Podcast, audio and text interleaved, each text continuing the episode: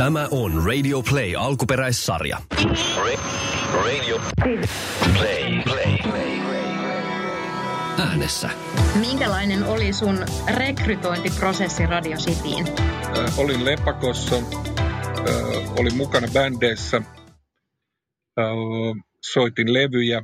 No me aloitetaan nyt tämmöinen radio, niin sähän tuut tänne sitten. Sitten mä sanoin, ai minä vain, ai tämmöinen nasaali honottaja, että pitääkö mun puhua siellä musiikkia, mä voin ehkä soittaa. No, ö, olin varma, että saan kenkää jo ensimmäisen viikon jälkeen.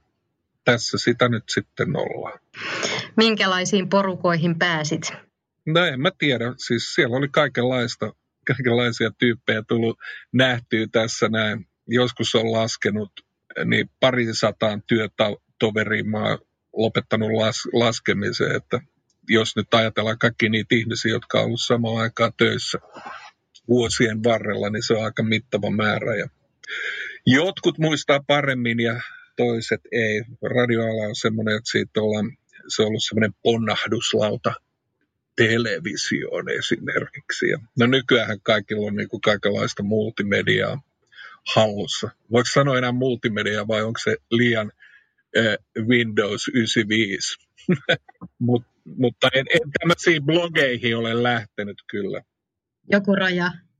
Ihmiset, jos mä sanon joku mielipiteeni radiossa, niin ne yleensä sanoo, että soita nyt vasta musiikkia. Niin... Onko näin? No melkeinhän se menee näin. No, niin ja näin. Kuinka luontevalta se tuntui olla radiomikrofonin edessä studiossa? Erittäin oudolta se kesti kauan aikaa ennen kuin mä tajusin, että mun pitää ajatella jotain ihmistä, kun mä teen sitä ohjelmaa. Niin silloin siitä tulee, mulle tulee siitä ihmisestä semmoinen niin kuin ystävä, olet ystävän seurassa, ystävien seurassa, niin sitten kun mä ajattelin niiden kappaleiden kautta, niin, niin sitten mulle tuli semmoinen niin kuin helpompi olotila ja mulle tuli semmoinen fiilis, että mä viestin jollekin. Ja yleensä nämä ihmiset sitten sanoivat, että aah, sä soitit sen biisi. Joo, vitsi, mä ajattelin, että todella nostaa. Joo, no näin yksinkertaisesti se on. Eli tavallaan radios pitää olla semmoinen kaksi tasoa. Kerrotaan jotain tarinaa, mutta sitten kerrotaan myös fiilistä. Eli se fiilis on se, jonka ihmiset ottaa alitajutoisesti vastaan. Eli jos sulla on hyvä fiilis, niin ne dikkaa susta jollain lailla. Mutta jos sulla on epävarma fiilis, niin ne on joku koiralauma, että ne alkaa hyökiä sun kimppuun ja kommentoimaan sua ja pitää sua epämiellyttävänä. Tämä on yksi teoria tähän kaikkeen. Niin, siis se turvallisuuden tunne.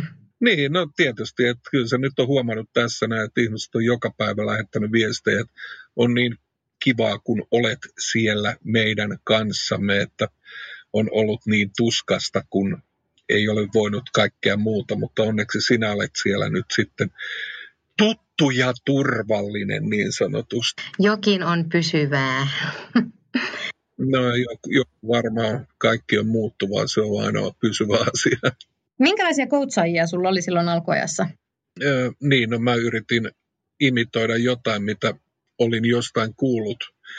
Mutta tota, yleisradiohan oli tietysti semmoinen paikka, että se oli vähän semmoinen siellä piti olla asiallinen, mutta onneksi siellä oli sentään Leo Eläinen, eli Holle Holopainen, myöhemmin myös Frank Pappana ja Hullu Jussista tunnettu heppu, joka ymmärsi tämän amerikkalaisen showbisneksen ja, ja tota, teki rockradiossa sitä, että saattoi soittaa punkkia ja James Brownia ja sitä sun tätä ja tuli semmoinen hyvä fiilis, että ai joo, tämä on mahtavaa, että dynamisuut pitää olla. Ja ennen kaikkea nuoruuteni suosikkielokuviin, itse asiassa American Graffiti, joka tuli 70-luvun puolessa välissä, 73-74. Siinä oli semmoinen äh, 40 kappaletta rock'n'rollin, amerikkalaisen rock'n'rollin historiaa ja sitten tietysti myöskin Wolfman Jack, joka oli siinä radio DJnä siinä elokuvassa, joka oli myöskin legenda, niin hänen tämä ulisemisensa ja kaikki semmoinen teatraalisuus ja outous ja mystisyys. Mä ajattelin, että tämä sopii mulle oikein hyvin, että, että kukaan ei tiedä, kuka mä oon. Että tämä on niin kuin joku. Ja sitten joku kirjoitti vuosikymmeniä myöhemmin, että miksi sinä esiinnyt siellä salanimellä? Sanon, että tämähän on tietysti vain taiteilijan nimi. että niin kuin Wolfman Jackilla on tai Juise Leskisellä. No joo, mutta siis, että siitä, siitä, tuli se idea. Ja tietysti nyt kun mä oon miettinyt, kun toi Raimo Häyrinen tuossa kuoli, niin hän ja sitten äh, Paavo Noponen oli semmoisia satusetiä radiossa, että kun pienenä isä kanssa kuunneltiin jotain urheilulähetyksiä, niin sieltä se jäi se semmoinen, että miten luodaan sitä draamaa siihen puheeseen. Joskus se onnistuu, aika usein ei. Mutta tota, hattun nosto näille mestareille. Mm. Kuinka niin kuin selkeästi se lähti se sun tyyli muodostumaan vai pitikö sitä hakea pitkäänkin? Ei, ei sitä pitänyt, koska se onneton sönkkäys vaan jatkuu ja jatkuu. Kunnes siitä tuli hitti. Niin, jonkun kerran kun mä olin kuunnellut itseäni, niin mä totesin, että tästä niin kuin sanasta pitää päästä pois ja sitten meni toiseen studioon ja toisti niin kuin joku puoli tuntia. Mutta silti se tulee aina uudelleen. Eli kaikki, kaikki tämmöinen maneri ja muut vastaavat asiat, jotka tylsistyttää tätä kerrontaa. Elikäs juurikin näin. Ja muut bla bla bla, sellaiset sanonnat, mitä ihmiset käyttää, että suomen kieli on mahtava, jos se ei riitä, niin otetaan muut kielet apuun. Tai keksitään omat sanat ja ilmaisut asioille. Mun mielestä se on niin tärkeää radiossa tehdä, että sillä lailla ihmiset, ihmisistä tulee persoonoita. Eli he puhuvat oman itsensä kautta, oman äänen kautta, omilla niin kuin, tyyleillään. Eli silloin kun mä tajusin sitten, että okei, että mä en nyt voi olla tällä kuitenkaan nasalina stadilaisena mikään böndejen niin kuin superfrendi. Oh, Hesalainen, oh, tiedätkö? Niin kuin se, että sitten taas, että kaikki muut saavat rehell, rehellisesti nimittäin puhua ihan omalla tuotannon niin kuin puhetyylillä, mutta helsinkiläiset on hieman tällaisia niin kuin ylimielisiä tyyppejä. No, Tämä oli vain niin yksi, yksi asia, mutta asioihin ylipäätänsä asiat on niin kuin ne on, mutta se ei ole tärkeää, vaan tärkeää on, miten sä niihin suhtaudut. Eli kyllä mä on innoissani siitä, että, että Suomessa on niin, kuin niin paljon erilaisia murteita ja, ja sillä kertoo niistä ihmisistä paljon. Ja jokaisella Suomen paikkakunnalla on omat läppänsä ja mun mielestä ne on hauskoja. Joskus erehdyn imitoimaan ja siitä tulee heti terveisiä Tampereen kuulijoilta, että sä et kyllä selviäisi täällä niin pätkääkään, hetkeäkään, jos sä tällä lailla puhut. Kuten huomaat, erittäin huonoa imitaatiota Tampereen kielestä tai sitten Oulun kielestä. En edes yritäkään sitä. Se on niin, niin vaikeaa. Joo, mä muistan, mä kerran erehdyin sanomaan Tampereen radion lähetyksessä puhumaan siis lätkästä, niin hyvänen aika sitä palautteen määrää, että mitä, mitä sä nyt oikein? Se, sä tiedät, että se on kiekkoa. Niin, kato, heti oltiin sitten niin kuin leima ottassa, että junan tuoma. Niin, niin. Näinhän se menee ja, ja tota, kaikki tunnistaa tämän. Onko sulla nau, niitä nauhoja tallessa vielä, noita vanhoja? Ehkä, en ole aivan varma. Kyllä mä tosi jouduin kellarikomeroani tyhjentämään ö, talossa olleen remontin takia, mutta en mä usko, että ni, niitä on itse asiassa kansallinen tota, audio, audioarkisto, kavi. Sinne on viety itse asiassa niin kuin määrätön määrä kaikenlaisia vanhoja ohjelmia, jota ihmiset on tehnyt. Ja sitten ihmiset on niin joskus aikoinaan, tähän oli tämä, olen kuullut nuoremmalta kollegaltani, että tiedätkö, että silloin 90-luvulla niin, niin tota, me kuuntelimme sellaista kasettia, joka oli äänitetty yhdeltä kasetilta, jonka yksi kaveri oli äänittänyt radio Citystä silloin aikoinaan ja sitten, tota, sitten me kopioitiin sitä, koska siinä oli niin hyvää musiikkia ja sitten se ei ollut koskaan saanut kuitenkaan mua pilaamasta niitä biisejä, että mä puhuin niiden introjen päälle. Tämä on itse asiassa mielenkiintoinen juttu. Mä olin katsomassa Maailmankylässä festivaalilla Kaisaniemessä jokunen vuosi sitten jotain orkesteria, ja sitten siinä kaveri puhui mun kanssa, ja mehän puhuttiin, ja sitten kääntyi yksi tyyppi niin kuin mua kohti ja sanoi, että hei, sä oot jo vuosikymmenten ajan pilannut kaikki hyvät biisit puhumalla niiden päälle. Voit sä olla nyt vähän aikaa hiljaa, niin kuunnella tätä musiikkia. Mä olen, yes. Oikeasti? Joo, joo, se oli hienoa. Sanoiko hän sen sillä lailla lämmöllä vai? Mutta sä, sä osasit ottaa sen sillä Siis se on ensimmäinen asia, mitä kannattaa opetella tiedoksi kaikille, jotka ryhtyvät julkiselle alalle, on se, että kritiikki on sellainen, että se on kuin kolikko, että siinä on sekä kruuna että klaava.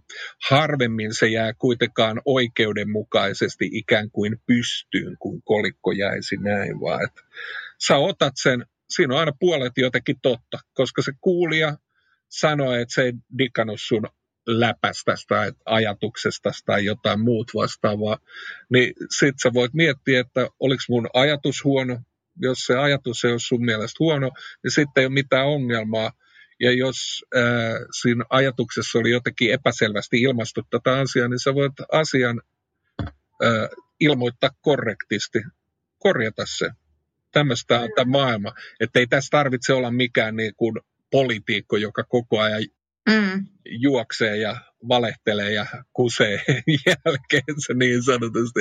Et se, sitä, mitä esimerkiksi nyt on huomannut tässä tilanteessa, mitä nyt Suomessa on ollut, niin tota, hallitus on puhunut selkeästi, Sanna Marin on sanonut asiat selkeästi, ja se, se on hyvä tapa, ja sitten sit, kun eivät ole olleet tietoisia asioista, koska niitä ei kukaan ollut tietoisia, ja on antanut jonkun ilmaisun ja pyytänyt sitä sitten anteeksi. Mun mielestä tämä on niin kuin yksinkertainen asia. Jokainen voi, voi niin kuin välillä niin kuin nöyrtyä ja kumartaa. Et se, on, se on ollut kyllä kaikista vaikeinta oppia, että, että tota, pitäisi aina välillä nöyrtyäkin.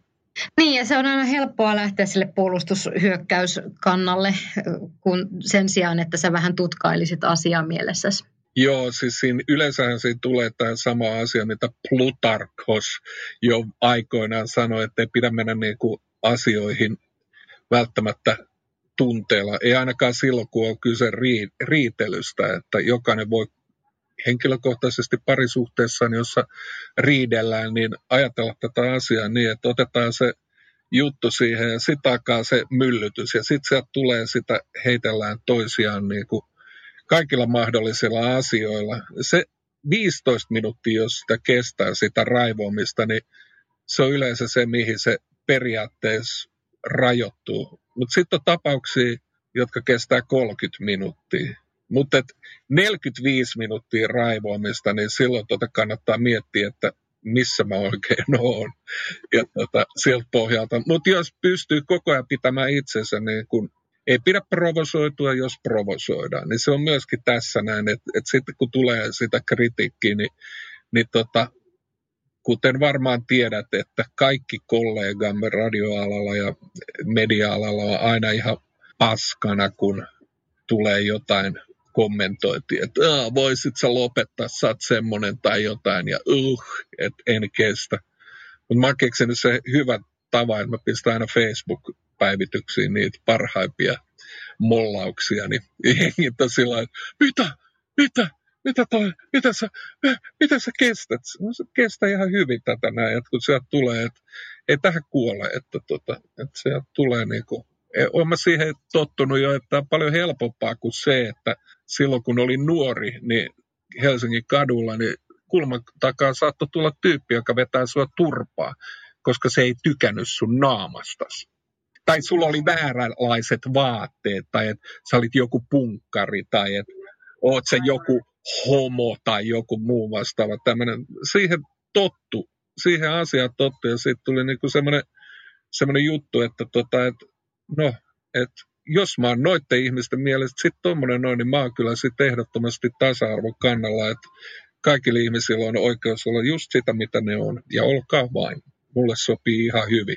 Kunhan ette loukkaa muita ihmisiä, pitää osata käyttäytyä. Se, se aina välillä tässä unohtuu, että kun ihmisillä on niin kuin netin kautta niin helppo sivaltaa jotain todella ala-arvosta muista ihmisistä, niin tota, ja sitten kun keskustelupalstat siellä on niin tämä trollaus on meneillä, niin se on semmoinen asia, että tota, yllättävän vähän tulee kuitenkaan sitä trollauskommentointia meille, koska ne tietää, että me Radio Helsingissä ollaan niin kuin toivottomia tapauksia, että sinne tänne tulee kaikki, kaikki vähän erilaiset ihmiset tekemään asioita, vaikka me ollaan ihan tavallisen normaaleja hörhöjä, niin kuin kaikki muutkin ihmiset, mutta tota, kaikki ei vaan näytä sitä.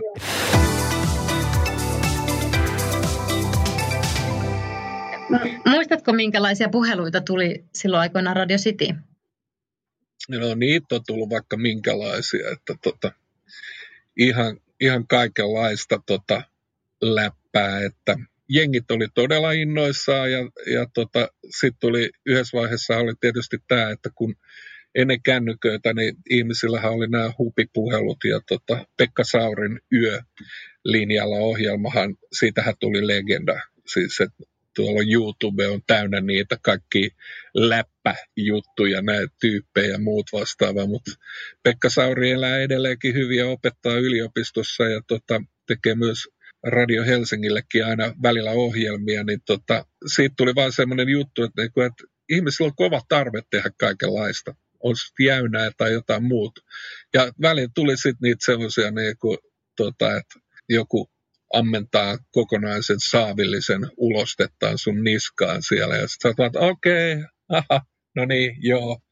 Että niinku, et oot ihan apinan papanoina, kun tyypit dumaan sut jotenkin näin. Et muista sen, että perjantai-iltapäivä sitten sillä no, me täällä näin kavereiden kanssa täällä näin mietitään sitä, että et tota, mikä sä oot niinku koulutukselta? Mä sanoin, että no, mä oon tämmöinen ylioppilas, että tälle radioalalle ei ollut oikein silloin, kun mä lähdin tänne näin, niin mitään parempaa koulutusta, että oli semmoinen, joka tähtäisi yleisradiotoimittajaksi ja ei siihen nyt ollut mahdollisuuksia eikä aikaa ja bla bla bla.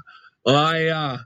No mut silti sä niinku heität läppää niin kuin jostain Mika Häkkisestä sillä lailla täällä näin niin radiosta tolleen noin sitten tota, että, että se on sentään levyseppä hitsaaja niin kuin mekin, että paina sen mieleen.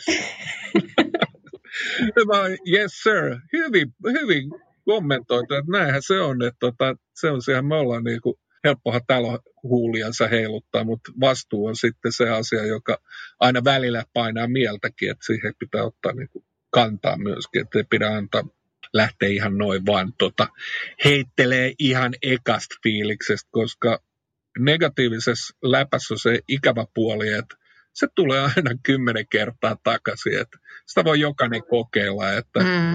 että, tota, että jos sä lähdet niin kun nyrkit pystyssä jotain kohti, niin sun pitää sitten taistella. Ja kuten nyrkkeilyvalmentaja niin totesi, että jokaiselle hevoselle on kengittäjänsä kukaan ei lähde sieltä kehästä voittamattomana. Mutta se on ihastuttavaa, että nuo ihmiset, se on hienoa, että ne soittaa sinne radioon ihan ilman, että niillä on edes mitään oikeastaan asiaa. Että ne haluaa vaan sillä että sä nyt puhuit tosta, joo. niin kuin, ne kokee kuitenkin niin tarpeelliseksi sitten ottaa se yhteys sitä studioon. Joo, siis sehän on niinku erittäinkin suosittu, että niinku kansanradiohan on niinku suurta hupia kyllä. Niinku kaiken ikäiset ihmiset kuuntelee just Yleisradio kansanradiota sitä varten, koska siellä on, niinku, siellä on niitä ammattimaisia hörhelöitä ja sitten on tota ihan kaikenlaisia tyyppejä. Niin tota, jossain vaiheessa oli näitä tämmöisiä tyyppejä siellä Radio Cityssäkin, jotka koko ajan päivystivät siinä, että niin, Heppu hei, Heppu Hakunilasta lähettää terveisiä yläkerran naiselle, älä Hepulle, kuule vihanen. Ja lähetä myös vanhan pukin portsarille, päästä Heppu sisään. Okei, sitten tuli lappu siihen studioon, että Heppu on linjoilla, niin sitten sillä että puhelin soi, sitten kun ää, klik. Ää, kyseessä oli henkilö, joka oli siis tämmöinen alkoholisoitunut kaveri, mutta tota, sitten silloin nähtävästi Fatta maksoi hänen puhelunsa, koska hän ei päässyt soittelemaan näihin tämmöisiin palvelupuhelunumeroihin, mutta sitten muistaakseni 6941566 taisi olla Radio, Helsing, Radio, anteeksi, Radio Cityn ää, puhelinnumero, että tämmöinen jäänyt päähän, niin, niin sinne kun soitettiin kilpailuja, sitten siellä on myös tämmöinen kilpailu kaveri, joka aamu kuuden jälkeen aloitti eri radioasemien kilpailujen naaraamisen, että hän tiesi milloin tulee mikäkin juttu. Ja sitten tota, siinä vaiheessa, kun meillä oli se kaupunkiääni juttu, joka aina satasella nousi se potti päivittäin, niin päätettiin, että okei, että, että jokainen tyyppi, joka nyt ottaa siihen osaa, että okei, jos tämä Juhani on nyt soittanut maanantaina, niin ensi maanantaina se pääsee ehkä langolle. Eli tehtiin siihen vaihteeseen, niin laitettiin ne vaihde kiinni joskus 10 minuuttia ennen kuin se tapahtuu. Sitten sen jälkeen avattiin, se, se alkaa pölisemään se joskus viisi minuuttia ennen tätä kaupunkiääntä. Sitten laitettiin se uudelleen kiinni ja sitten, tota, sitten just ennen kuin alkaa se kilpailu, niin vielä kerran tiputetaan. Ja kuinka ollakaan. Halo, kaupunkiääni. Noi, Juhani täällä. Se, että, niin kuin, että sitten vähän joku sai udeltua, että, niin, että, että tota, hänellä on niin kuin jokunen puhelin, millä hän niin kuin soittelee, että tota, pohjalta saa, näin mä kuulin kautta rantaa. Sitten kerran soitti hyvä päivä poliisista vanhempi konstaapeli täällä näin. Haluaisin kysyä tällaista, teitä kohtaa tehty rikosilmoitus. Sitten mä, aha, no minkälainen asia tässä nyt on? Niin, että kyseessä on tämmöinen äh, radiokilpailujen diskriminointi. Että mitä, mitä siis? Niin, että kertokas mitä nämä radiokilpailut. No meillä on tämmöinen näin ja sitten siihen, niin kuin, että on erilaisia kilpailuita aina, että joku soittaa ja voittaa. Ja sitten jos joku voittaa liian monta kertaa, niin se pistetään niin kuin panna. Joo, meillä on tämmöinen yksi kaveri, joka on täällä, tänne tämmöisestä valittanut, että te syrjitte häntä, että miten sitä on. niin joo, niin, niin että sä voit kuvitella, että jos on niin kuin kilpailuja, johon halutaan kaikki ihmisiä, niin olisi aika tylsää, jos joku voit. Joo, joo, selvä, että tässä ei ole nyt tapahtunut välttämättä mitään rikosta, että kun mä selitin, että miten tämä kaikki tekninen poistaminen sieltä niin kuin, ikään kuin tältä puhelinlinjalta tapahtuu, niin tämä meni nyt näin. Eli ei sen ihmeempää. Mutta että tota, terveiset vaan Juhanille, jos Juhani on vielä vielä kilpailuimassa. Meillä ei itse asiassa Radio Helsingissä, niin kun Radio Helsinki alkoi, niin päätettiin, että tehdään asioita eri lailla kuin kaikki muut. Eli yksi oli, että ei niitä puhelinsoittoja, että ei niitä, että ne on niin, kuin niin rasittavia, kun siellä on aina nämä samat tyypit. Ja sitten, että sit kun juotaja sanoi, no, no minkälainen se ilma on oikein siellä, kun katselet sieltä ikkunasta. No kyllähän se on. Tai jotain tämmöistä. Tämmöinen niin kuin hyvää päivää kirvesvartta. Et se on suosittu, se on niin kuin ihmisille hyvää viihdettä ja kaikki ei kuitenkaan pidä tehdä samaa asiaa ja se on ollut itse asiassa tässä niin kuin Radio Helsingissä se syy, mitä varten sitten kun olin onnellinen, että minua pyydettiin, vaikka tämä meidän Radio Helsingin historia on, onkin ollut koko ajan ylämäkeen menemistä ja nyt kun tuli semmoinen tilanne, että viimeinkin olemme tehneet radiollamme voittoa niin, tota, niin nyt sitten tuli tämä koronapandemia. Eli tämä on vähän tämmöistä tämä ala, että, että tota, ihan ekaksi. Ja sitten tota, niin, mutta tavallaan kuitenkin nastaa on se, että nykyään tämän nykyinen tekniikka mahdollistaa sen, että nyt kun on just tämä koronaepidemia, niin on hyvin paljon kaikenlaisen striimaamisen lisäksi myös tyypit tekee omia radiokanaviaan, että tuolla on semmoisia tota, karanteeniradiota ja majava baarin roudarit ja muusikot ja muutkin DJ tekee semmoista niin kuin omaehtoista nettiradiota ja ihan hauska kuulla, kuulla taas niin kuin sillä, että kun itse tekee tätä niin kuin ammatikseen harva se päivä, eli monta ohjelmaa viikossa, niin sitten, että miten muut ihmiset mieltää sen, mitä tehdään. Et tota, kannattaa aina kuunnella vähän muitakin ihmisiä, että mitä kaikkea ne tekee ja miten ne ajattelee tästä radiosta, niin sitten tota, oppii itsekin. Ketä sä seuraat? Vähän kaikenlaista.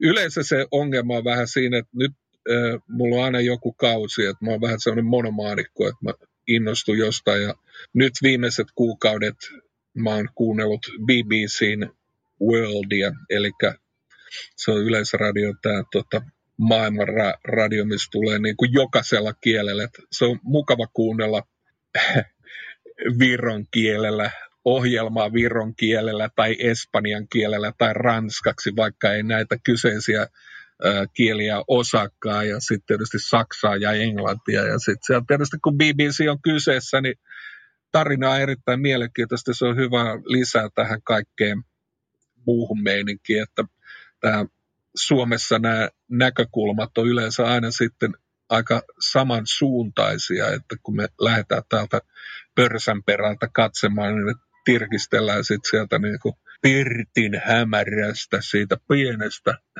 savureijasta maailmaa. Ja kyllähän siellä joku taitaa hiihtää vielä juhannuksenakin pitkin sitä meidän pellon laitaa.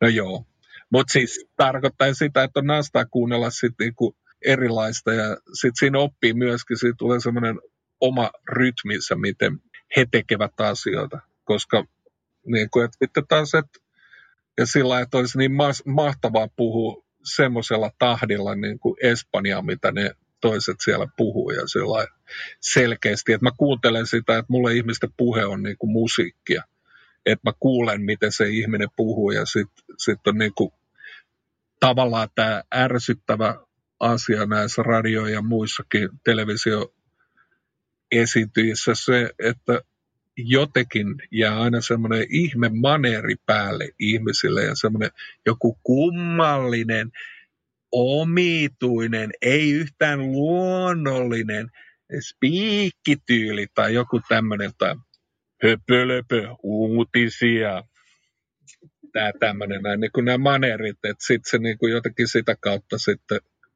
no se on vaan osoitus siitä, että ei ole välttämättä löytänyt sitä omaa persoonallista tapaansa puhua. Et se, se on, mutta et, kyllä se sieltä löytyy jokaiselle. Oletko koskaan saanut turpaa sen takia, mitä olet sanonut radiossa? Joku sen kerran on joku yrittänyt jotain. Mutta siis mä en niinku todellakaan, siis tämähän on hyvin niinku muotoiltu tämä asia. Mähän olen jossain vaiheessa, mä olin aika nopea juokse karkuun. Aa. Ja sitten tota, kuten tota, moni nyrkkelijä on sanonut, että, että, tota, että, että jos, jos kadulla tulee joku niin kuin käyttäytyy sua vastaan aggressiivisesti tai hyökkää, niin, niin yleensä he lähtevät pois. Et siis, että he tietävät sen, että se ei ole kuitenkaan kovinkaan hyvä vaihtoehto tämä. Tämä.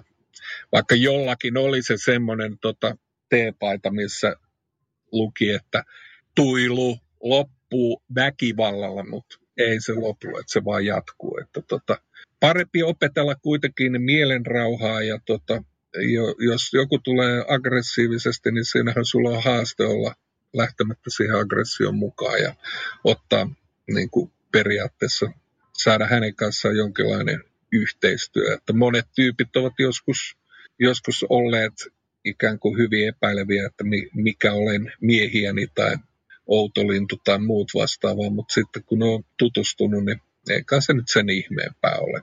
Mutta siis, että tämä on hauskaa. Esimerkkinä Parkko se pari, joka oli myöskin siellä Radio Cityssä ja lätkämiehiä ja kauhean IFK-kannattaja, niin sitten se oli tota, hänen vaimonsa oli siellä Radio Cityssä myöskin töissä aluksi. Ja Padi oli sitten siinä niin kuin keskuksessa ja sitten se muista, että se seisoi siinä ja sitten se meikäläinen tulee ja tietysti se katsoo mua niin kuin näin ja sitten sanoo myöhemmin, niin, että mä näin sut ensimmäisen kerran, niin mä olin ihan sillä että onko toi nyt sen jassa, että mä olin aina kuvitellut, että se on semmoinen jalliksen näköinen tyyppi, kun se kannattaa jokereita. Just, ja tämä myös, mihin kaikki radiojuontajat törmäävät jossain kohtaa, että ai sä näytätkin tuolta. Nimenomaan, nimenomaan. Kyllä se lapsena muistan, että Yleisradiossa oli semmoinen Stig Frammot niminen tota, juontaja ja sitten muistan, että se oli siinä elannossa, siinä kassajonossa ennen olin, toi, ai tolta se näyttää, tolta näyttää radiojuontajat. Mutta siis niin sit joku, jollain oli semmoinen joskus semmoinen teepaita, mainos teepaita, että missä on juokseva banaani ja sitten siinä lukee, että I saw it on the radio. Että näinhän se on, että me tehdään kaikki siitä yhteydestä, että me, ihmisen mieli on sellainen, että se rakentaa semmoisen omalaatuisen kuva siitä, että mitä me ollaan noin, niin kuin ikään kuin, mitä, mitä me ollaan heidän näkökannastaan. Että tota, ja siksi kannattaa ehkä miettiä aina sitä niin kuin, ää, negatiivista ja aggressiivista tyyliä, että, että tota, mä koulitsen itseäni tää, tällä tota anger managementilla sillä että mä katson torstaisin kello neljältä eduskunnan kyselytuntia. Se on huonoa teatteria erittäin epäilyttävillä repliikeillä huonojen näyttelijöiden esittämänä. Et seuraava kerran, kun sä näet sen ohjelma, jos sattumalta tulee vastaan, niin voit katsoa niin kuin, siksi kysynkin, kuinka te kehtaatte? Ja kyllähän te kehtaatte. En pysty siihen, koska... Niin, niin, niin että siis, siinä perustetaan, kaikki perustuu siihen, että siinä, siinä ollaan niin kuin sillä että, että miksi te ette voi selittää. Sitten selitetään asia. Sitten kysytään se sama asia uudelleen ja jankataan ja jankataan ja sitten tota, saadaan semmoinen käsitys tässä maailmassa nyt tällä hetkellä meneillään se semmoinen niin kuin käänteinen propaganda, että epäillään kaikkia asioita. Että niin kuin Donald Trump käyttää sitä, että nyt hän on kehittänyt esimerkiksi Obama. Mm, kyllä. Kaikki miettii, että mikä on Obama Gate. Joo, ei mikään. No mutta kaikki miettii, että mikä on Obama Gate. Hän on jälleen kerran niin kuin vääntänyt tästä. Ja kaikki se, mitä se heittää, niin ne, ne on niin kuin aina sitä samaa, että, että niin kuin jos järjestäytynyt rikollisuus joku saa jonkun rikollisen kiinni, niin se on yleensä se tyyppi, joka on annettu sieltä niin kuin, tolle ei tehdä mitään, että heitetään se tuonne noille poliiseille tai kilpailevalle mafialle niin kuin syötiksi, että sit saa Joo, mutta siis politiikassa niin se paskan ja selän takana puhumisen määrä on niin uskomatonta, että mä en tajua, miten kukaan Joo, ei siis sitä varten juuri joudun tuossa viime viikolla. Kommentoin Lapinlahden sairaalan aluetta, joka on niin kuin mielestäni hienoimpia asioita Helsingissä. Ja sitten helsinkiläisenä niin kuin, tulee vähän surullinen fiilis siitä, että kaikki pitäisi nyt yhtäkkiä, kaikki ne rannat, joita pitkin on tullut lapsena ja nuorena luudailtua ja kavereiden kanssa oleltua niillä joutomailla niin sanotusti, niin ne pitäisi nyt rakentaa äkkiä ja sitten joku rakentaa. Ja sitten tuli tästä näin niin kuin kerroin tästä tunteellisesta jutusta. Ja joku kysyi, että niin, että, niin no, millä sitten nämä, nämä tota, tämä kunnostetaan, tämä 20 miljoonaa kunnostus sillä Lapilahden sairaalalle. Sitten mä sanoin, että no, homma niin ihan se, että me ollaan kaupunkilaisia, me tehdään töitä, me maksetaan veroja, maksetaan veroja, vaikka ei tehtäiskään töitä. Ja jokaisella meillä on täällä näin oma mielipide, että mi, mihin niitä veroja voisi käyttää. Eli jonkun mielestäni sillä alueella ei ole mitään merkitystä. Se on ihan ymmärrettävää. Ei kaikille ole kaikki ihan samaa, mutta tota, sitten kuitenkin siinä huomasi sen, että sitten niin kuin joku sitten kommentoi niin, että voisit sä olla noiden ää, tota, poliittisten äärimielipiteittesi kanssa vähän vähemmällä noissa sun juonnoissa. Niin silloin, silloin mä huomasin, että mulla kihahti se, koska jokainen, joka asettaa niin kuin kätensä tukkiakseen mun suun, niin on... Just. Niin. Pitääkö hillitä itseä? No silloin pitää hillitä itsensä, mutta sitten aina pitää sillä laskea kymmeneen ja todeta, että niin, että kun tässä kommentoinnissa oli kysymys henkilökohtaisista tunteista, kokemuksista, mutta myöskin niin kuin asioiden näkemisestä, että mä en ole ihan varma, että pitääkö kaikki täällä myydä niin kuin tästä kaupungista äkkiä nyt jollekin kansainvälisille sijoitusyhtiöille, koska monihan on nähnyt, mitä, mitä siitä tulee. Et siinä on kauhuskenaariot, mutta siinä on toinenkin puoli, niin kuin, että toisaalta ja toisaalta. Mutta et se, että jos jonkun ihmisen niin kuin mielipiteet on sulle niin kuin heti lähtökohtaisesti väärin, niin silloin kannattaa katsoa itsensä peiliin, myös minun. Eli pahoittelen, jos jollekin tuli niin kuin paha mieli tästä.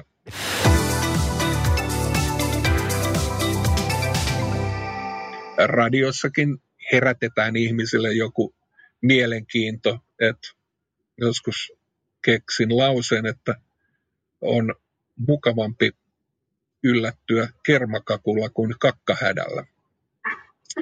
Et siis mikään ei ole sen inhottavampaa radiossa kuin se, että sulla on meneillään ohjelman viimeiset 15 minuuttia ja sulla on vielä haastattelu 10 minuuttia menellä ja sun vatsas kiertää ja sä oot koko ajan, että ei, et, miten tämä menee, niin Sitten se, kiitos, sitten saman tien juokset vessaan ja sitten haastateltava kysyy, niin kuin, että, oh, mitä tapahtuu? No, no, sitä tapahtuu, että shit happens välillä näinkin päin, että, että, että, että nämä on näitä kauheita asioita, mutta tota, on, onneksi meillä on täällä Radio Helsingissä, meillä on kolme wc siis kolme wc joissa yksi on kultainen WC. Ahaa, kuka sitä saa käyttää? No se on nähtävästi vähän niin kuin, mä en uskalla sanoa nyt tässä sukupuolittaa tätä näin, koska se nähtävästi se on niin kuin naisille varattu, koska siellä on myös jotain hajusteen kaltaista. Ai, koska mulla oli ensimmäinen ajatus, että sä oot, se, niin kuin, sä oot siellä sellainen puolijumala, että se on sulle.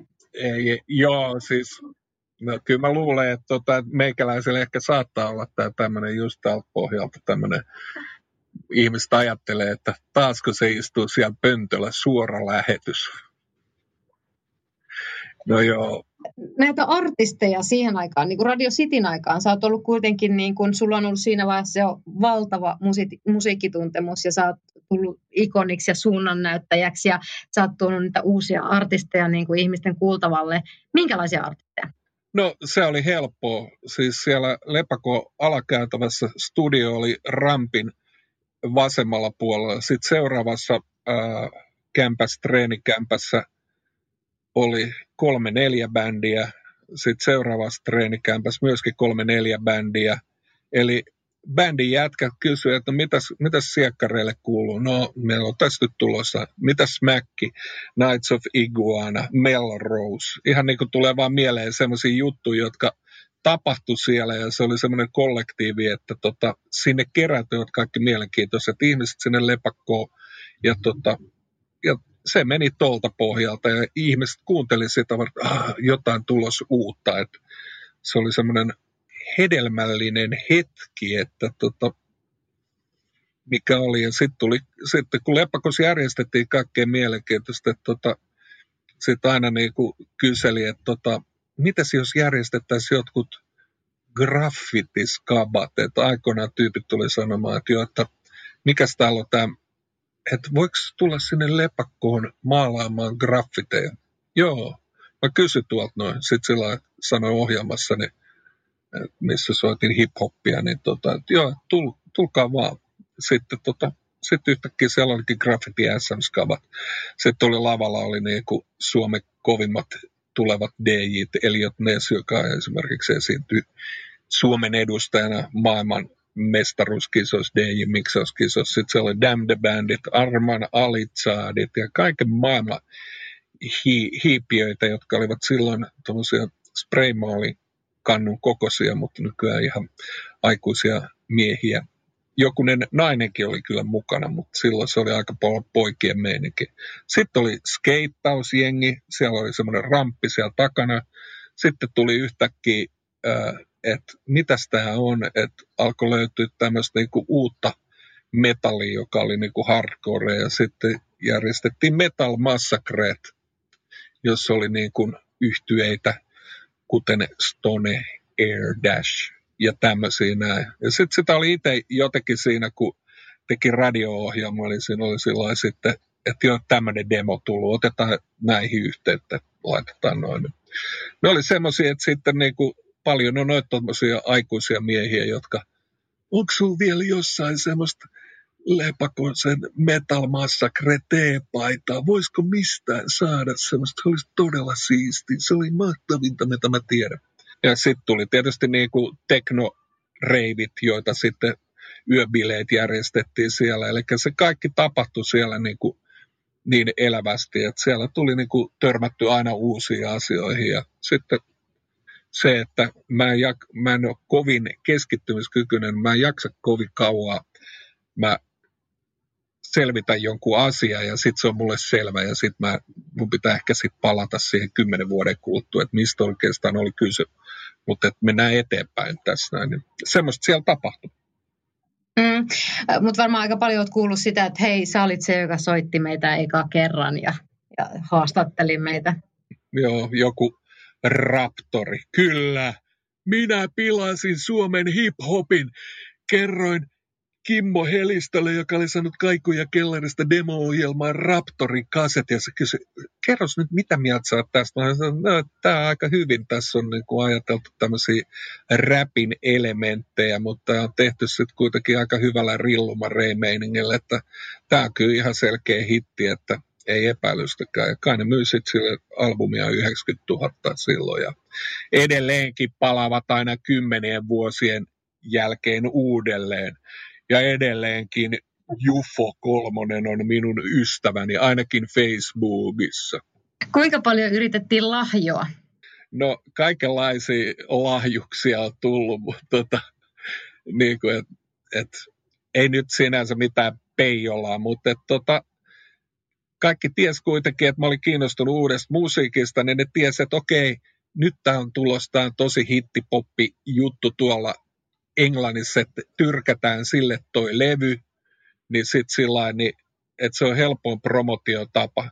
Ei mua tarvinnut, koska mua kiinnosti se uusi musiikki ja oli niin, kuin niin paljon semmoista musiikkia, jota joku toinen ei olisi soittanut. Et, et kaikki näin indie-musiikit, mitä tuli, niin silloin kun Radio City oli just 80-luvulla ennen rock, radiolla oli yleisradiossa vaan niin kuin se tietty määrä. Ja sitten paikallisradioissa ehkä 957 ja tuolla niin kuin on ollut myöskin jotain tyyppejä, jotka on soittanut niin kuin vähän erilaisempaa kuin sitä päivän dis, hittibiisejä, niin tota, sitä tuli soitettua ja, ja sitten tota, kerran mä sain Elvis Presleyn boksista Elvis Presleyn My Happiness-sinkku, CD-sinkku, promotiosinkku.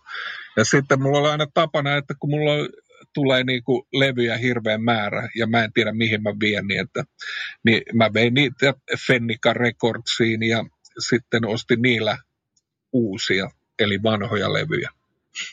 Löytääkseni esimerkiksi vanhaa soul-musiikkia tällaista. Ja sitten oli tämä Elviksen CD-sinkku ja siitä se oikein se Erkka ja kysyi siellä, että onko sulle tullut sitä? No tota, eh, että jos sulla on se, niin myy, myy. Sanoin, onko tämä niin kuin jotenkin arvokas? No, mm, satanen. Mitäs? 200. Ei, ei. No 150 markkaa sain kuitenkin siitä yhden kappaleen CD-sinkusta. Että, että nämä on näitä tämmöisiä asioita, että, että sitten sä voit miettiä, että onko se lahjontaa tein rikoksen. Promota, promotionaalinen kappale, ei jälleen myyntiin, mutta tota, näin se nyt on. Ehkä rikos on nyt jo vanhentunut. Joo, mä ajattelin tämmöisiä kosteita illanviettoja, jossa niin kuin... No itse asiassa 80-luvulla oli semmoinen, että meillä oli nämä, nämä rock-toimittajat, eli rumban tyypit oli siellä Lepakossa myöskin tekemässä sitä, ja sitten oli kaiken maailman naamareita, ja sitten aina siinä kello neljän maissa iltapäivällä kokoonnumme Backerin eli Backstage-klubille, joka oli siellä tota, tavasta ja yläkerrassa. Söimme roudarin leivän, joimme olutta ja katsastimme, olisiko tänään jotain levyjulkaisu tai muita vastaavia tilaisuuksia. Joo, siellä on varmaan jotain tarjoulua. Joo. Eli se, se niin alkoholin käyttäminen, niin se oli 80-luvulla ihan järjetöntä. Että tota, moni ei siitä ole enää selvinnyt, tai ei, ei selvinnyt, mutta tota, nykyään ei tuommoista tapahdu, mutta että siellä me iloisesti pämpäilimme ja harvan olivat ne päivät, ettei ollut jotain kissan ristiäistä, mihin olisi voinut mennä ottamaan yhden drinksun tai kaksi. Ja miksipä nuori mies ei olisi sitä tehnyt? No kaikki oli ihanaa ja mukavaa ja olin ihailtu ja komea ja kaikkea semmoista. Oh, se oli kaikki nyt olen vaan täällä pehmustetussa huoneessa. Joku aina, luulen, että se on jotain työnantaja, niin jotain promot, promotiohenkilöitä, jotka siellä hyvän ohjelman teittaa setä. Missä vaiheessa sä huomasit, että se julkisuus alkaa olla aika iso? No siinä vaiheessa, että tota, aikoina menin viimeisellä juoppojunalla Kannelmäkeen ja sitten siinä röökivaunussa, niin joku tuli pummaamaan tulta ja sitten mä sanoin, että joo, tässä on. Sitten hei, oot sä se General Niassa? Sitten no, tota, sit se, hei, täällä on General Niassa. Sitten sillä näin, ei, ei se ole ton näköinen. Eli ihmiset tiesivät minut, joten minulla oli hyvä tämä näin, ja mä välttelin tätä liikaa julkisuutta, naaman kuluttamista, koska mä kelasin silloin, että että tota, mitä mä sillä saisin, että mun pitäisi mennä noiden tylsien julkisten kanssa viettämään niin kuin aikaani tai jotain semmoista. No, sitten olin levyraadissa ja siellä oli sitten edesmennyt Jukka Virtanen muiste, Jaa, mä, mä Jassa sulle sanoin, silloin kerran pyysin sua, mutta sä sanoit, että sun katuuskottavuutes menee. Sitten mä sanoin, joo, se on mennyt, nyt mä oon jo täällä. Tota. Mutta siinä oli kuitenkin se, että mua kiinnosti kaikenlainen muu juttu, että oli paljon muuta tekemistä, niin mä näin, että se julkisuus oli kuitenkin sitä, että julkisuudessa se ikävä pointti, että olen ollut tyytyväinen, että ne kaikki asiat, mitä me me niin kuin hörhöltiin ja pidettiin hauskaa ja semmoista, niin tota, silloin ei ollut seiskapäivälehtiä eikä kännykkäkuvaajia ja tämmöistä näin. Että... Voi niitä sosiaalisen median nostoja, jos olisi ollut. Niinpä, niinpä, niinpä, että nyt on ihan iisisti otetaan vaan, että tota, nykyään hyvä, jos jaksaa kotoa tulla tänne työpaikallensa ja jännittävintä on se, että puhuuko joku kielillä raitiovaunussa tai niin kuin tänään yksi totesi, markkinapallo olisi hyvä. Okei, okay, Okei. Okay. Kuinka kova työmies sä oot ollut? Onko työelämä ja, ja muu elämä sekoittunut huolella? No siis äh, yhtäkkiä mä jouduin toteamaan siihen, että tuleeko tästä nyt yhtään mitään, että mä oon yötä päivää töissä. Eli soittelin niin kuin yöllä klubeissa ja saatoin olla sitten aamuohjelmassa tekemässä juttuja näin. Ja sitten mä tajusin se, että hei, että nyt mä oon niin väsynyt, että mun on pakko opetella sanoa ei. Ja sitten mä tajusin, että, että mä voin sanoa ihmisille, että joo, että mulla on niin paljon tekemistä, että mä en nyt kerkeä. Niin silleen, että tota, sitten niin kuin tajusin niin, että sähän oot kaikkialla. Mutta sitten jossain vaiheessa tulee semmoinen, että että No niin, että ai kukas tämä on tämä tyyppi? Tuleekin yhtäkkiä uusi sukupolvi ja sitten pitää taas itseään jotenkin markkinoida. Paitsi että en mä markkinoi yhtään mitään, että paras markkinointi on se hyvin tehty työ. Että sen mu- mukaan mennään. Että, että mitä nyt tänäänkin sitten tulen radiossa soittamaan, niin mä oon just niin hyvä kuin se mun viimeisin ohjelma. Niin pyritään etsiä jotain uutta, käytetään kaikkea mitä on oppinut tässä maailmassa. Intohimo ei ole sammunut missään määrin. Ei, ei. Siis jossain vaiheessa kysyin itseltäni, että miksi minä tätä teen ja sitten mä totesin, että niin, että miksen tekisi, että niin kauan aikaa kun mä pidän tästä, niin mä teen tätä. Et siis se on niin kuin se, että mun mielestä on radio kuitenkin aivan mahtava asia, että se on paljon parempaa kuin televisio, että, että tota, radio, radiossa, vaikka televisiossa voi nyt tehdä kaikkea niin kuin mielettömiä juttuja niin kuin kaiken maailman tekniikan myötä, niin kuitenkin radiossa on semmoinen magiikka, että ajattelepa sitä, että yhtäkkiä tulikin hiljasta. Ja sitten siellä, nyt, nyt ei kuulu mitään radiosta. Mitä, mitä nyt tapahtuu? Niin sitten siinä hetkessä, kun sulla on tapahtunut joku tai tämmöinen näin, että homma on pykähtänyt, sit sä oot siinä, että no nyt katastrofi. Ei, että mitä kauemmin sä pystyt pysymään hiljaa siellä radiossa, niin sitä isompi mahdollisuus sulla on, niin kuin, sulla on ikään kuin valta kädessä. Että sä tajut sen, että sitten kun sä pistät sen, avaat sen mikrofonin ja sanot siellä jotain, niin se on ihan maailman mahtavin asia.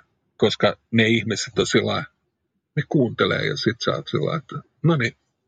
Esimerkkinä oli tämä näin, että jostain kumman syystä kappale loppui kesken. Olin laittanut liian toisen versio ja se oli minuuttia lyhyempiä kävin sitten studion ulkopuolella ja sitten kuulen, että okei, nyt se loppu. Sitten mä olin siinä studio eteisessä ja kävelin ja sitten avasin mikrofonin ja sanoin, olemme suorittaneet ohjelmasiirtoketjun mittaustauon. Se oli seitsemän askelta.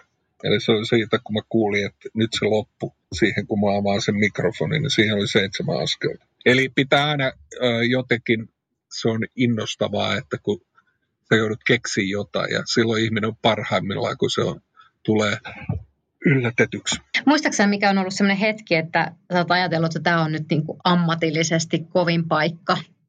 No se on se, että tota, tulee ne hetket, kun tulee yhtäkkiä kaveri kertoo, että joo, että, niin, että sun hyvä ystävä on kuollut. Sitten sä oot sillä just niin kuin, että se tapahtuu niin, että sä oot just aukaisemassa se mikrofoni on niin kuin 30 sekuntia, että sä oot vaan sillä niin kuin, että sä tiedät, että sun pitää nyt kertoa tämä. Ja näitähän on näitä tämmöisiä jossain vaiheessa, niin sitten mä aloin miettiä sitä, että mitä nämä nämä suruutisten tekeminen ja sitten joku alkoi kutsua mua pastori Jantuseksi, että, että sulla on aina siellä meneillään joku hautajaismeininki, kun tapahtui näitä kaikki kouluammuntoja ja naini leveneitä ja tämmöisiä juttuja, jotka järkyttää ihmisiä, niin silloin tajus, että silloin pitää olla, ottaa niin kuin ihan erilainen asia. Olla niin kuin harras ja rauhallinen ja tietyllä tavalla pitää se tunnelma semmoisena, että ihmisille ei tule sellaista fiilinkiä, että, että tota, toi nyt tuo rienaa, että sä teet yhden väärän sanan, sanot, niin kuin, että, tota, että joskus kun oli ne poliisi, poliisit ammuttiin ja ihmiset oli ihan kauhuissa, että mitä tämä on tapahtunut. Ja sitten jo, jotenkin mä sanoin radiossa siitä niin kuin sillä, että, että jos teillä on käsitystä, että kuka on voinut olla ampuja, koska yleensä niin kuin ihmisten intuitio, ensimmäinen intuitio kertoo sen, niin sitten niin tyypit suuttu mulle ihan oikeasti siitä, että, niin kuin, että, että eikö sulla ole niin mitään järkeä siihen, että, että, että, että tuolla on ammuttu ihmisiä kadulla ja niin kuin, ne on monien ihmisten niin kuin, tuttuja, rakkaita, isä tai jotain, veli tai poika tai miten vaan. Että saattaa kuulla just nyt. Sitten että niinpä. Että, tota, se oli, se oli semmoinen opetus. Ihan samalla lailla kuin Kongin kankaalla hiihtolomalaisia vienyt bussi. Tota, siellä kuoli 23 tyyppiä. Se bussi oli lähtenyt Helsingistä. Silloin mä tajusin, että okei, joo, että mä olin silloin valppaana. Mä olin niin kuin, että no niin, että tämä on nyt tänä aamuna, nämä ihmiset herää, ne on tota, järkyttyneitä tästä. Nyt pitää ottaa semmoinen niin uutisten lukijan niin kuin rauhallisuus ja myös katsoa musiikista, että nyt ei rienata eikä räkytellä täällä menemään niin kuin yleensä, vaan että nyt otetaan ihan otetaan iisisti. Mm, kriisikäsikirja esiin siinä kohtaa.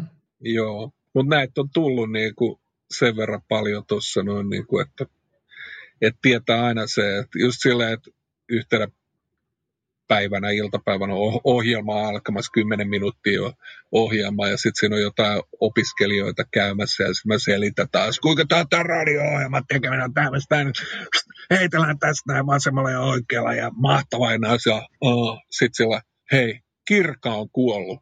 Sitten sillä, mitä?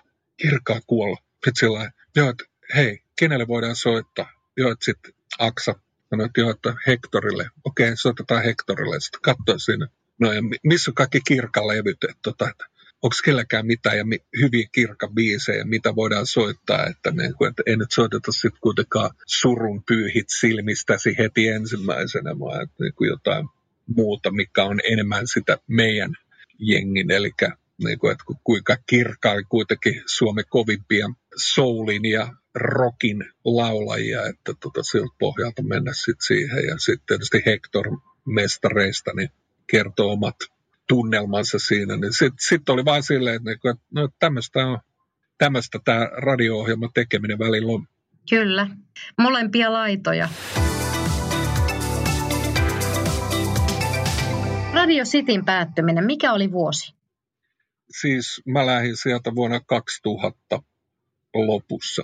Et silloin oli juuri Helsingin Euroopan kulttuuripääkaupunki Helsingin projektiradio Radio Helsinki oli viettänyt aikaansa siinä syyskuussa ja sitten siirtyi nettiradioksi tarkoituksena, että hakee sitten tota, paikallisradion lupaa sitten myöhemmin keväällä ja kysyvät, että tuletko töihin? Sitten mä sanoin, että joo, jos mä saan siitä myös palkkaa, niin voinhan mä tulla töihin. Ja sitten sovittiin ja sitten siitä lähtien mä oon ollut täällä näin. Eli tässä nyt on olen ollut täällä kauemmin kuin siellä Radio Cityssä, eli, eli 20 vuotta.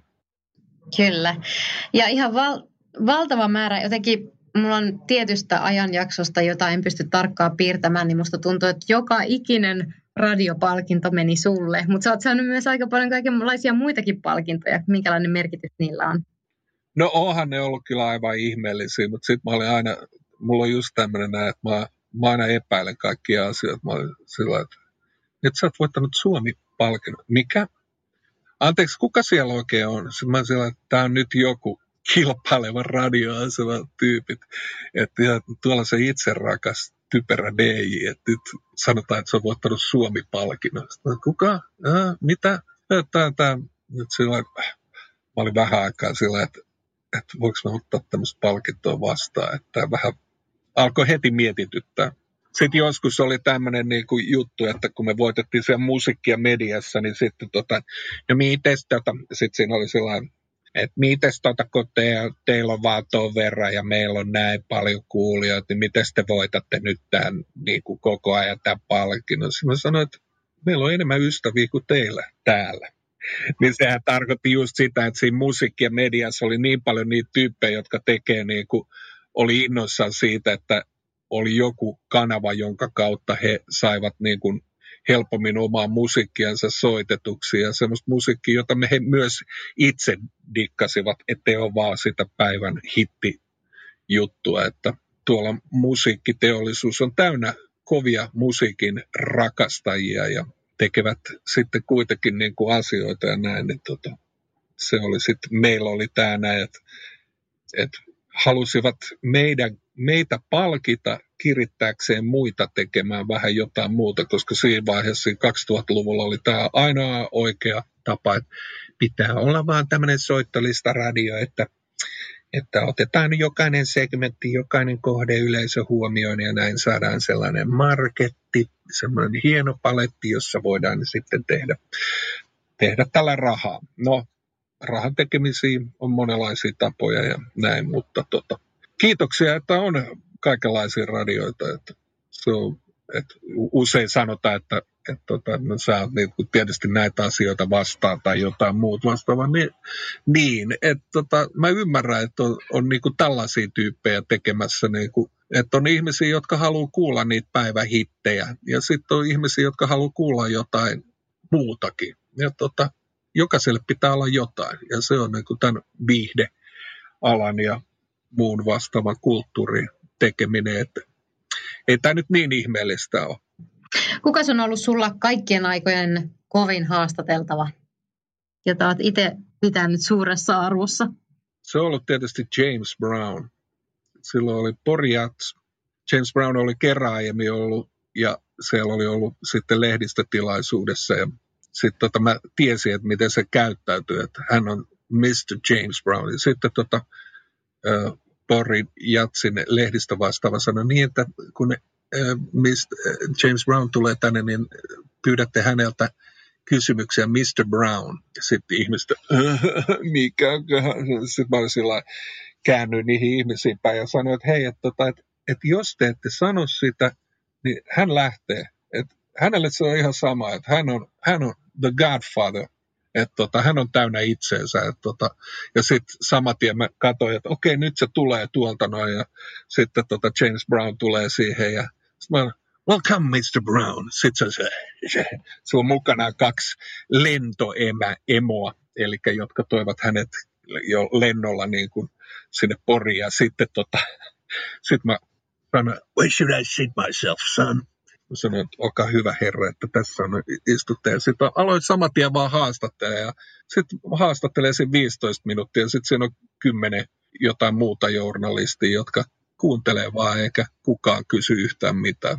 No, silloin mä silloin mulla oli aika kingi fiilis. No, no, olin oppinut jotain ja tiesin mitä on odotettavissa, että ei se sen ihmeempää ole. Että kyllähän niitä on monesti tulee semmoisia, että, että tulee jostain ihmisistä, että niin on joku kuva ja mielikuva ja sitten tota, sit loppujen lopuksi vaan pitää olla itse varma siitä, että mitä tekee. Et, et tota, jos sä oot hyvin valmistautunut, niin ei sulla ole mitään pelättävää tai kauhisteltavaa. Että onhan sitä ollut monesti semmoisessa ymps-tyyppisessä, mitäköhän mä nyt, öh.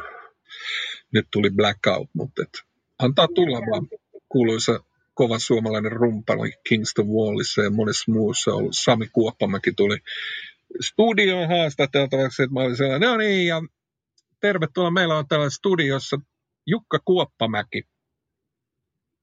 Sitten sit molemmat alkoi nauraa. Sitten on sellainen, joo, että sori, että tota, olisi edes tullut sun faijas, mutta tulikin tota, faija broidi, että näin. Sitten tota, olemme edelleen ystäviä ja hän on joviali ja mahtava heppu kaiken lisäksi. Mutta nyt viimeinen kysymys. Nyt viimeinen kysymys on se, että sulla alkaa kohta lähetys. Vieläkö kämmenet hikoaa ennen kuin lähetys alkaa tai sydän tykyttää? Aina pitää olla sillain, ö, vähän epävarmana. Että mä oon monta kertaa tullut liian rentona ohjelmaan, että sillä että on ihan hyvä meininki, että tämä menee helposti näin. Ja sitten tapahtuu jotain, joka sä et pysty siihen, jotain pykähtää ja sitten sä oot sillä ja sitten sun pitää kerätä itsestä, tai sitten sä, sä et ole oikein siinä hetkessä kiinni, ja sä, et sä, niin kuin, sä otat koko ajan kiinni sitä asiaa, ja se on semmoinen niin tavallaan, että sä lähtisit sadan metrin juoksuun ja sitten sä kompastuisit jo niissä pelineissä. Eli peli olisi muka pelattu, mutta sitten Elmon kaltaisesti kaadut ja nouset olympia voittoon.